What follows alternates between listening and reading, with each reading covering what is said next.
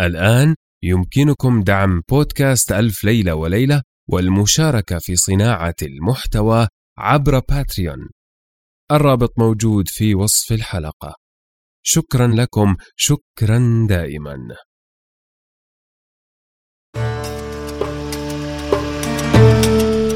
كان يا مكان في قديم الزمان وسالف العصر والأوان ملك يدعى شهريار يحب الاستماع لقصص الإنس والجان وكانت جاريته شهرزاد تقص عليه في كل ليلة قصة. هذا بودكاست ألف ليلة وليلة.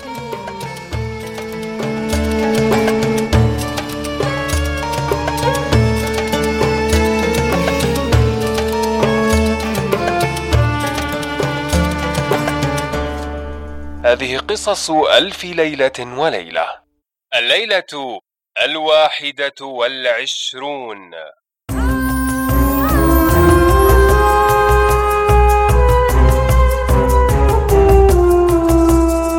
حكاية نور الدين مع أخيه شمس الدين.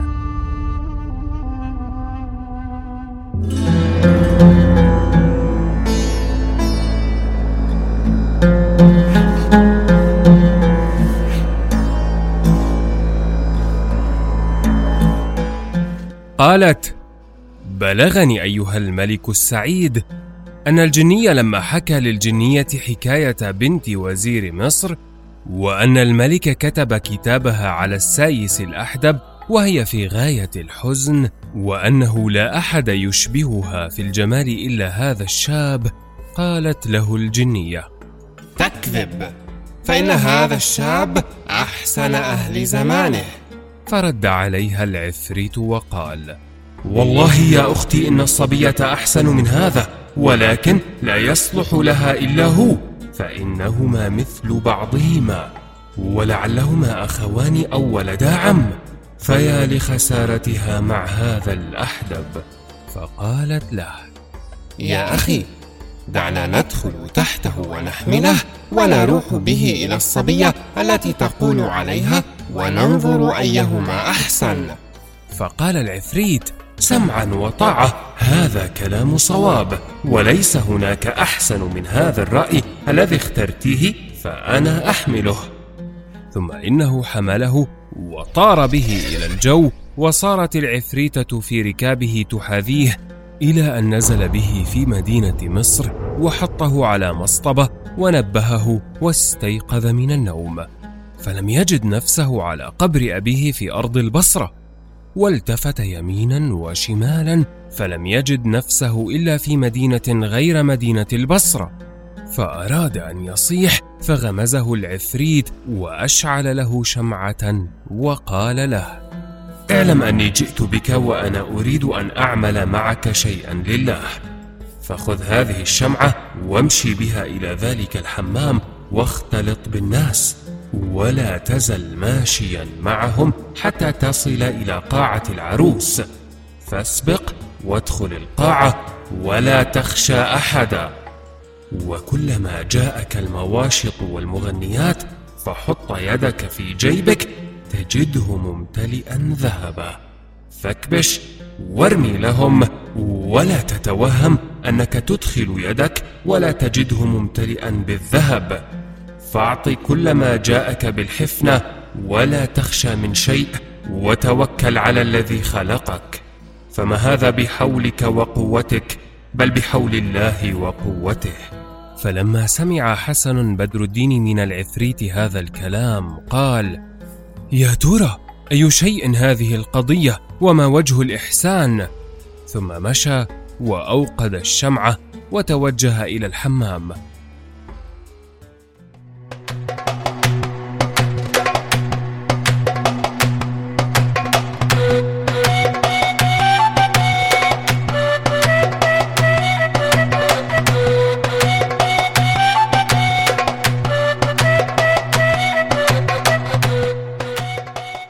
فوجد الأحدب راكبا الفرس فدخل حسن بدر الدين بين الناس وهو على تلك الحالة مع الصورة الحسنة.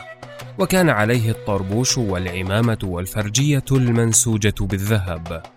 وما زال ماشيا في الزينة وكلما وقفت المغنيات للناس تنقطهن يضع يده في جيبه فيلقاه ممتلئا بالذهب فيكبش ويرمي في الطار للمغنيات والمواشط فيملأ الطار دنانير.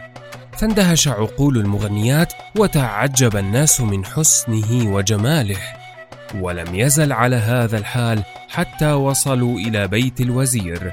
فردت الحجاب الناس ومنعوهم. فقالت المغنيات والمواشط والله لا ندخل إلا إن دخل هذا الشاب معنا لأنه غمرنا بإحسانه.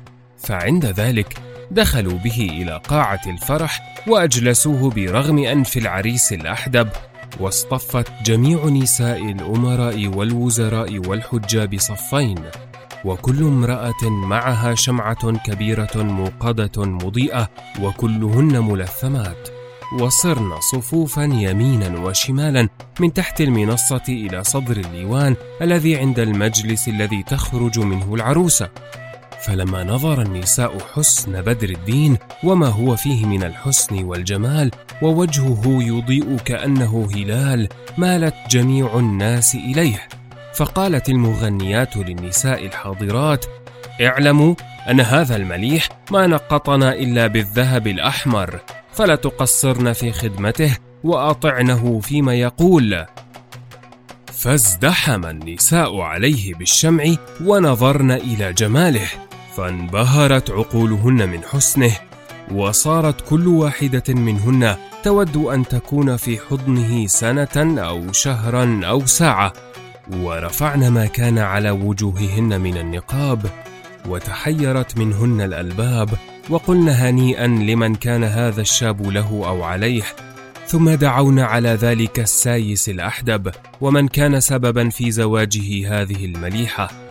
وكلما دعونا لحسن بدر الدين دعونا على ذلك الأحدب. ثم إن المغنيات ضربن بالدفوف وأقبلت المواشط وبنت الوزير بينهن وقد طيبنها وعطرنها وألبسنها وحسن شعرها ونحرها بالحلي والحلل من لباس الملوك الأكاسرة. من جملة ما عليها ثوب منقوش بالذهب الأحمر وفيه صور الوحوش والطيور وهو مسبول عليها من فوق حوايجها وفي عنقها عقد يساوي الألوف. قد حوى كل فص من الجوهر ما حاز مثله تبع ولا قيصر. وصارت العروسة كأنها البدر إذا أقمر في ليلة أربعة عشر. ولما أقبلت كانت كأنها حورية. فسبحان من خلقها بهية وأحدق بها النساء فصارت كالنجوم وهي بينهن كالقمر إذا انجلى عنه الغيم.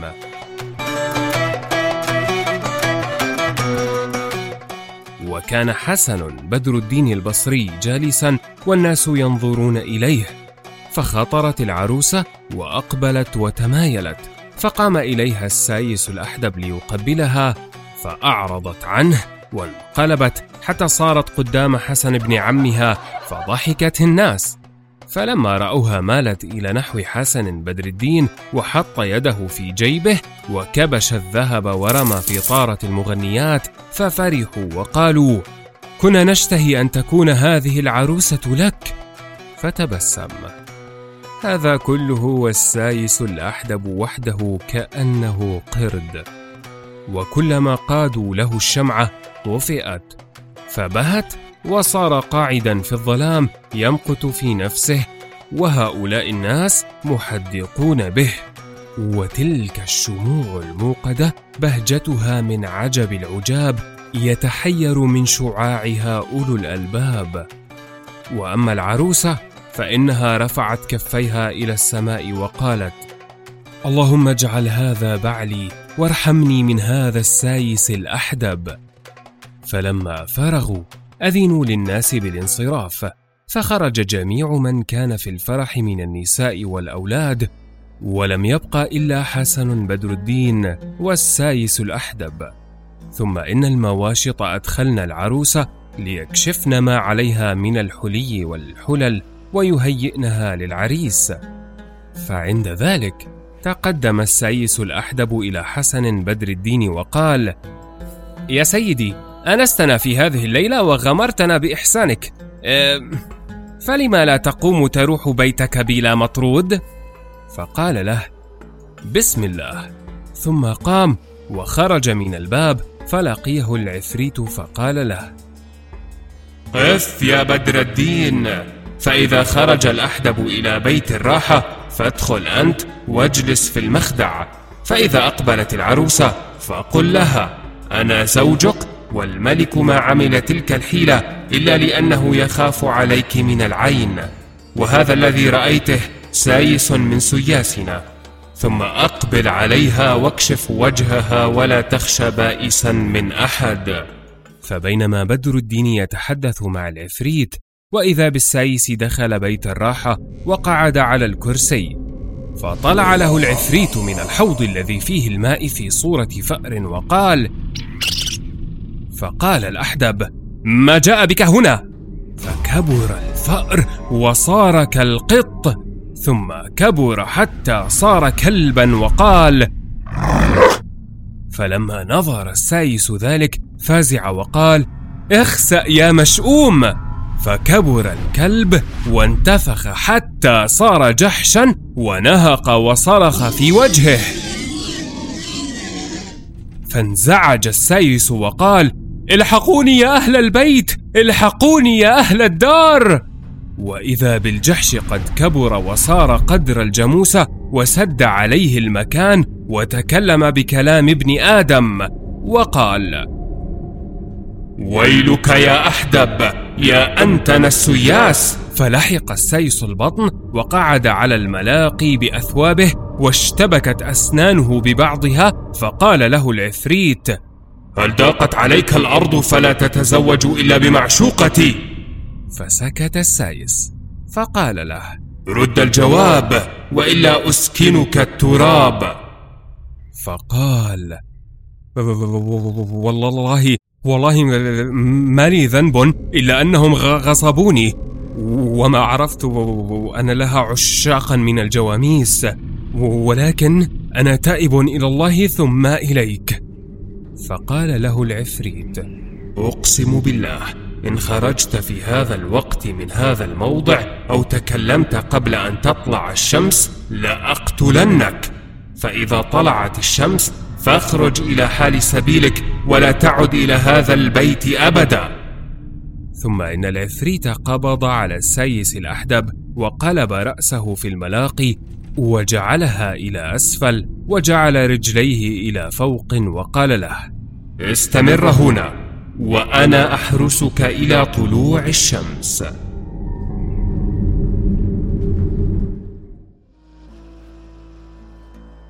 هذا ما كان من قصة الأحدب. وأما ما كان من قصة حسن بدر الدين البصري فإنه خلى الأحدب والعفريت يتخاصمان ودخل البيت وجلس في داخل المخدع. وإذا بالعروسة أقبلت ومعها عجوز فوقفت العجوز في باب المخدع وقالت يا أبا شهاب قم وخذ عروستك وقد استودعتك الله. ثم ولت العجوز ودخلت العروسة في صدر المخدع وكان اسمها ست الحسن وقلبها مكسور وقالت في قلبها والله ما أمكنه من نفسي ولو طلعت روحي. فلما دخلت إلى صدر المخدع نظرت بدر الدين فقالت حبيبي وإلى هذا الوقت أنت قاعد؟ لقد قلت في نفسي لعلك أنت والسايس الأحدب مشتركان في؟ فقال حسن بدر الدين وأي شيء أوصل السايس إليك؟ ومن أين له أن يكون شريكي فيك؟ فقالت ومن زوجي أنت أم هو؟ قال بدر الدين يا سيدتي نحن ما عملنا هذا إلا سخرية به فنضحك عليه.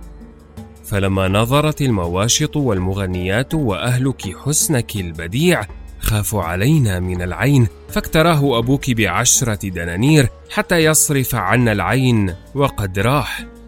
فلما سمعت ست الحسن من بدر الدين ذلك الكلام فرحت وتبسمت وضحكت ضحكا لطيفا وقالت والله لقد أطفأت ناري المستعرة وشرحا بعناقهما مضمون هذه الأبيات.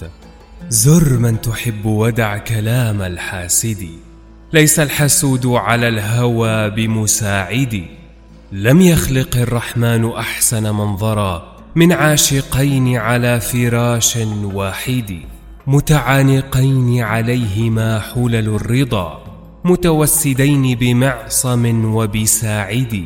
وإذا تآلفت القلوب مع الهوى فالناس تضرب في حديد بارد وإذا صفى لك من زمانك واحد فهو المراد وعش بذاك الواحد.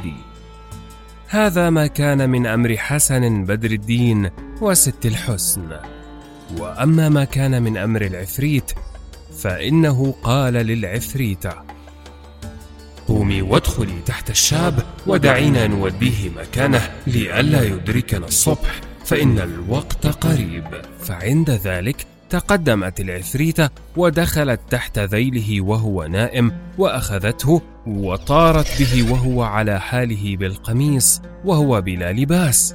وما زالت العفريتة طائرة به والعفريت يحاذيها فأذن الله للملائكة أن ترمي العفريت بشهاب من نار فاحترق وسلمت العفريتة فنزلت بدر الدين في موضع ما أحرق الشهاب العفريت ولم تتجاوزه به خوفا عليه.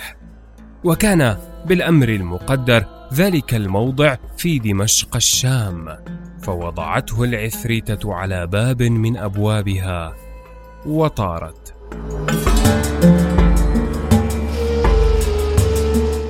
فلما طلع النهار وفتحت أبواب المدينة خرج الناس فنظروا شابا مليحا بالقميص والطاقية بلا عمامة وهو مما قاس من السهر غرقان في النوم.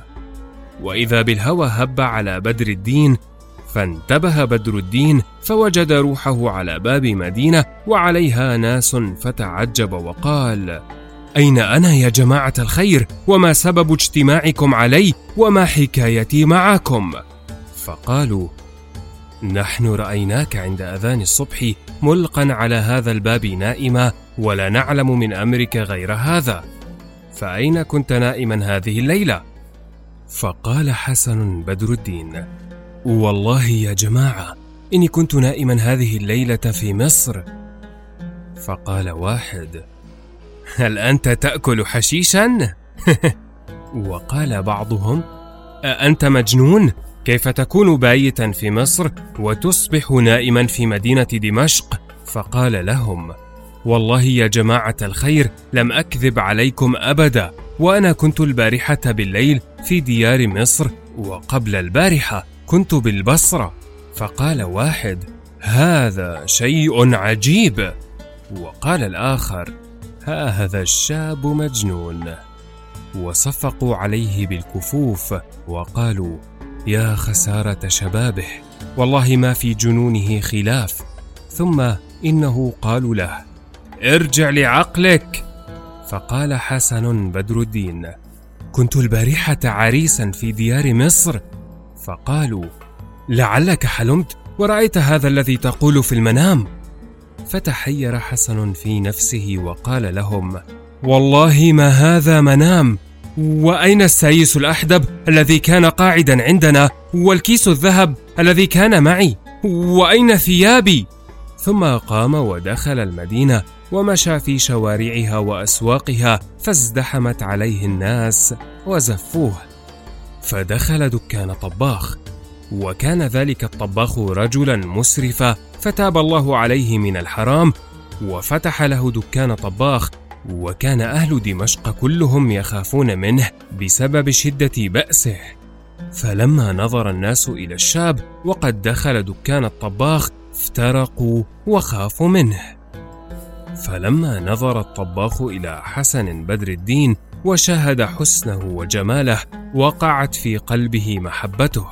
فقال له من أين أنت يا فتى؟ فاحكي لي حكايتك فإنك صرت عندي أعز من روحي. فحكى له ما جرى من المبتدأ إلى المنتهى. فقال له الطباخ يا سيدي بدر الدين اعلم أن هذا أمر عجيب وحديث غريب ولكن يا ولدي اكتم ما معك حتى يفرج الله ما بك واقعد عندي في هذا المكان وأنا ما لي ولد فأتخذك ولدي. فقال له بدر الدين الأمر كما تريد يا عم. فعند ذلك نزل الطباخ إلى السوق واشترى لبدر الدين أقمشة مفتخرة وألبسه إياها وتوجه به إلى القاضي وأشهد على نفسه أنه ولده. وقد اشتهر حسن بدر الدين في مدينة دمشق أنه ولد الطباخ وقعد عنده في الدكان يقبض الدراهم.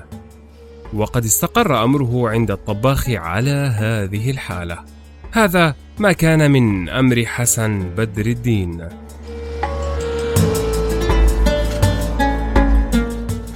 وأما ما كان من أمر ست الحسن فإنه لما طلع الفجر وانتبهت من النوم لم تجد حسن قاعدا عندها فاعتقدت أنه دخل المرحاض فجلست تنتظره ساعة وإذا بأبيها قد دخل عليها وهو مهموم مما جرى له من السلطان وكيف غصبه وزوج ابنته غصبا لأحد غلمانه الذي هو السايس الأحدب وقال في نفسه أقتل هذه البنت إن كانت مكنت هذا الخبيث من نفسها.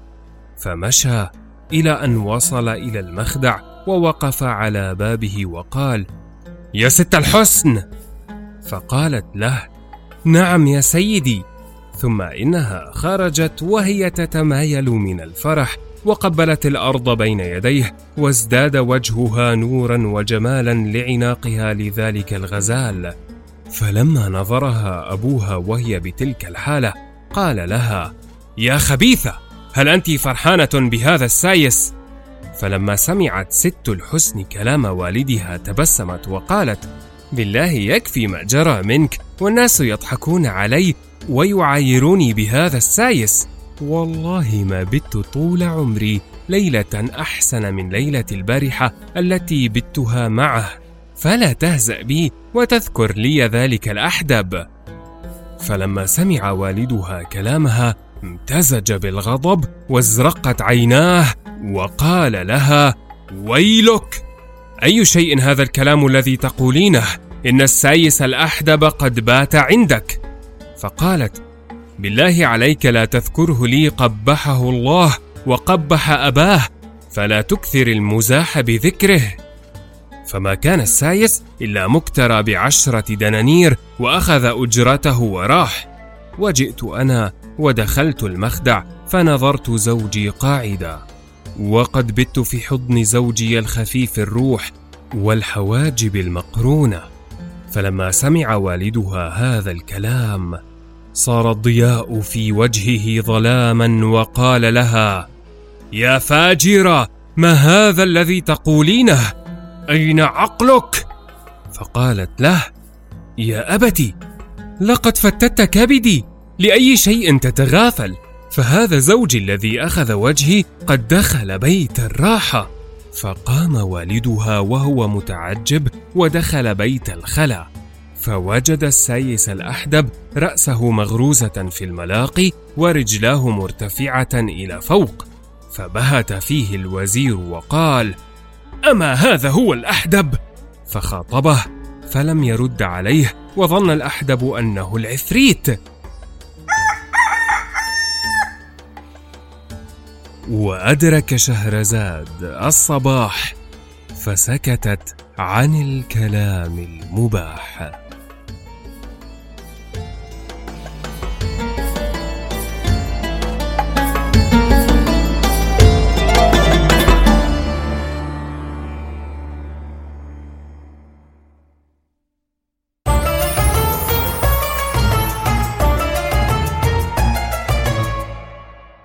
هذه قصص ألف ليلة وليلة.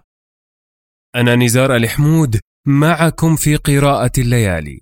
لا تنسوا مشاركة الليالي مع من تظنون أنهم سيحبون ذلك شكرا لكم شكرا دائما